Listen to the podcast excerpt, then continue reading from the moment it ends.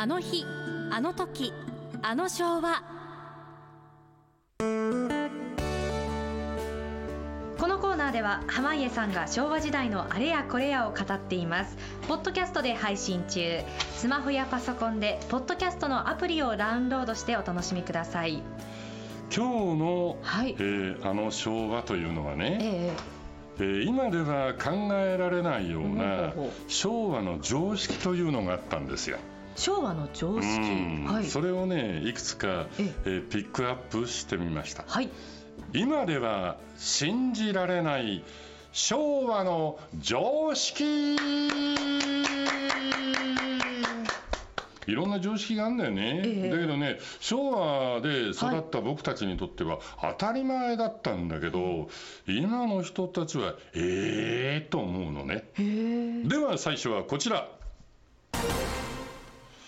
昭和30年代、はい、子供たちは、そんなの僕が100点取るのなんか当たり前じゃーんなんてね、はい、委員長なんかよく言ってたわけですよ、でその当たり前じゃーんっていうのをですね、昭和30年代の子供たちは、はい、すげえな委員長、やっぱり委員長にとっては当たり前だのクラッカーと言っていた。知ってる？当たり前だのクラッカーは聞いたことがあります、何で言ってたか知ってる？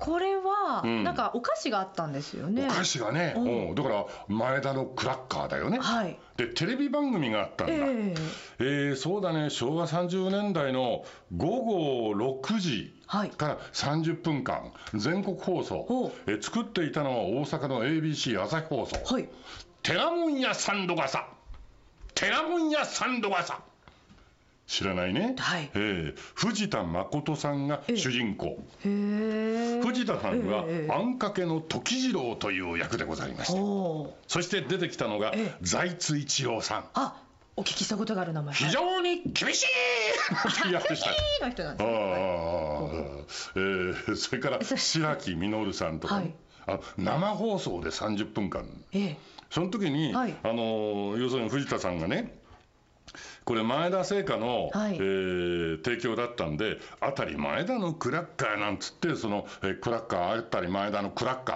ーでみんな子供たちそれ食べてたんですよ。それを食べる時もあたり前田のクラッカー、俺がこんなに強いのもあたり前田のクラッカー。なるほど、ちょっと違う、今日受けいいですよ。受けいいですか？あ、よかったよかった。すっごいリアクションいいですよいいですね、では続いてこちら。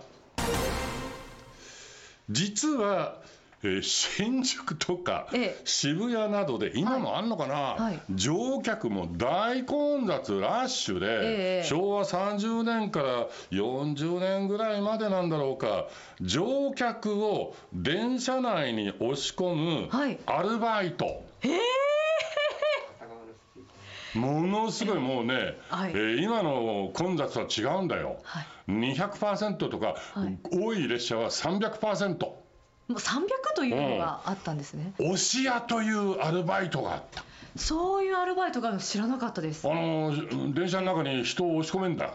そんな押して人の手でぎゅうぎゅう詰めにするわけだよ。でまだ乗れない人がたくさんいるわけだよ、で実はねうちのかみさんの、親戚ですっごく頭のいい人がいるんだけどね、学生さんしてて、そのお兄ちゃん駅で押し屋のアルバイトしてたって。それがね僕はね、乗ったことがあるんですよ、そのラッシュっていうやつに。どうでしたか？ラッシュったって尋常じゃないよ、当時冷暖房効いてないんだ電車っていうのは。これをゴゴゴゴゴと詰め込まれるだろう、と人の鼻息が来るわけだよ。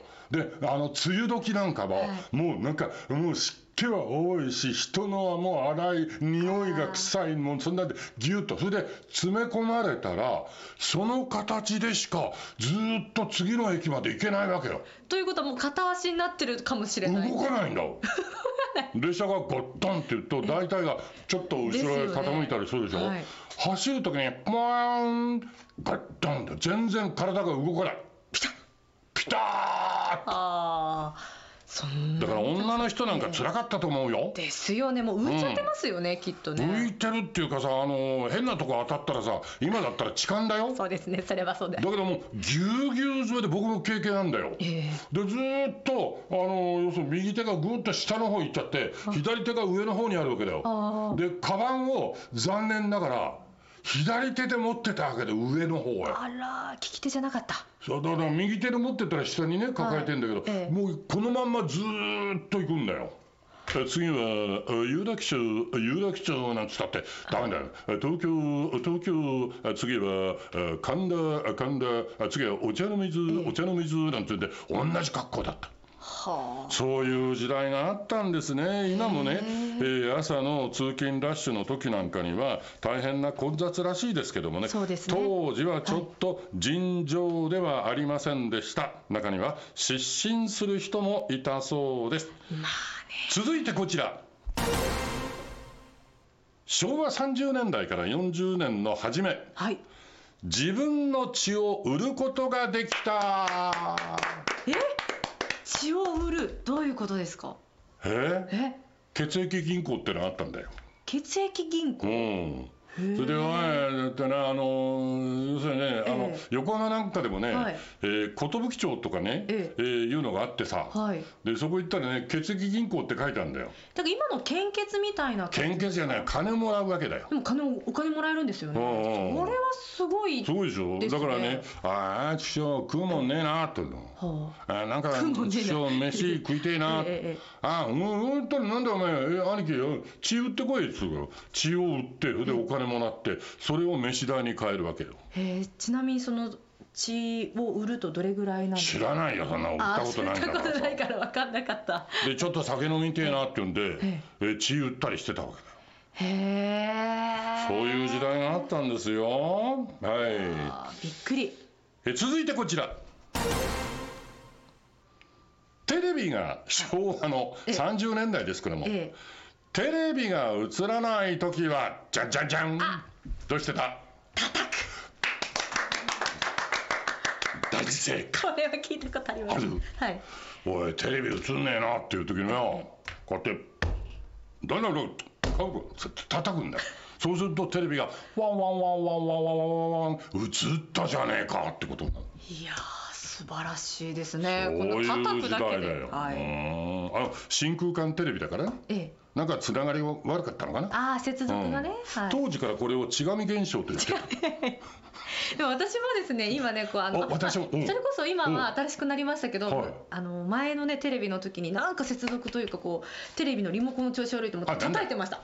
なんだそのテレビか、自分の頭叩いたんじゃ、そんなんじゃねえんだな。叩いたらよくない、よくない。そうか、じゃあ続いてちょっとショッキングなのいきますよ、続いてこちら、衝撃です。はい、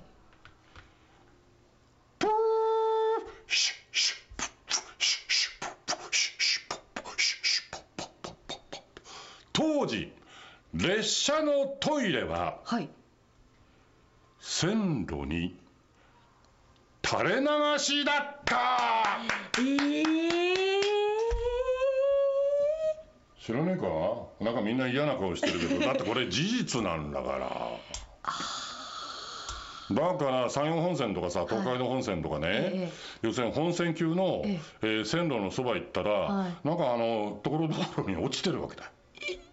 今みたいな水栓とかさ、そんなんじゃねえんだよ。それ掃除しないんですか？そのうちなんか風化しちゃうんだろうね。土になっちゃうんだろうな。混ざっちゃうんでしょうね。だから昭和はそういうことがあったんだよ。いやーびっくりだな。あと一つぐらいいける？はい、じゃあ続いてこちら、駅での待ち合わせで会えなかったら、ほにゃららほにゃららにメッセージを書いていた。これね、ちょっと分かるような分かんないような。どこの駅でもあったんだ。岡山駅もあったし。ボードがあったんですよね。ボードとそんなおしゃれなもんじゃねえんだ。伝言板っていうんだよ。伝言板っていうんですね。いわゆるその小学校の時にね、前あった黒板だな、緑色だけどさ、それが駅にこうね、改札口のところなんかにあるわけだよ。でね、今みたいに携帯電話があるわけじゃないから、そこで待ち合わせしてたわけ。で30分経っても来ないなって言ったら、その伝言板に、はい、ちがみのあやかちゃん30分待っていたけど来ないので先に○○店でご飯を食べています、パンパンって書いてた。これまあ皆さんに知られてしまうところはありますけども、だけど、はい、そうだな、でも唯一それがもう手段だったんですよね、連絡の伝言板でね、大変その便利だったので、そうですよね。でその伝言板を目当てにですね、悪いことするやつもいなかったわけだよ。ああそうか、今の SNS なんてまあろくなことないでしょ。ちょっと漏れちゃったりしたらさ、誹謗中傷が始まっちゃったりとか ね、てめえのことを考えてから物言えよってんだよ、で人のことばっかりわくばっかり言いやがって、誹謗中傷よくないよね。そうですね、あの辺は考え直さなきゃいけません。ちょいと昭和のいろいろ、昭和の常識というんですか、まだまだありますんで、第2弾もお届けできればなと思っています。いいですね。本日ここまで。あなたの昭和の思い出など、昭和にまつわることなら何でもお寄せください。メールはamore@rsk.co.jp、 ファックスは 086-232-2515、 おはがきでもお待ちしております。宛先は郵便番号 700-8580、 アモーレマッタリーノ木曜日、あの日あの時あの昭和まで。今日はちょっと興奮してしまったせいなんでしょうか、いつもに比べて声が高かったですね、僕ね。反省。